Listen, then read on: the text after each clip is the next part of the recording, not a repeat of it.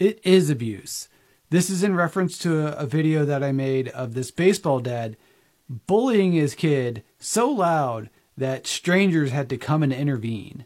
I'm a child therapist, and when you mention the word abuse around a parent, they instantly get defensive. I hear parents all the time, oh, it's just yelling, I had a bad day, what's the big deal? So, don't believe me, you know me, I come with receipts. So, this comes from the American Professional Society on the Abuse of Children, and this is their way to, that they determine psychological maltreatment in children and, let me move my big head, adolescents.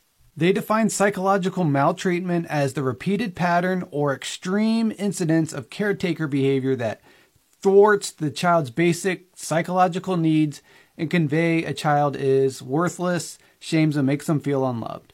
So there's subtypes below, and this one is the first subtype, which is called spurning, and it is basically acts that reject and degrade, belittle the child.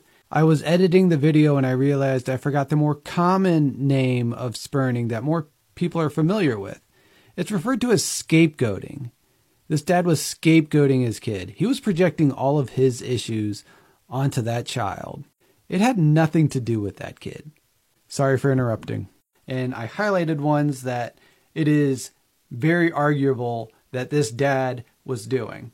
So the first one belittling, degrading, other non physical forms of hostile or rejecting treatment, shaming or and or ridiculing the child, and then humiliating, especially when in public. Because think about if that was like an adult, right? And someone is just yelling at him, insulting him for everyone to hear. It shocks me how we're still fighting for children's basic rights to respect and dignity. But this is a great opportunity to provide a name for it so we can stop it.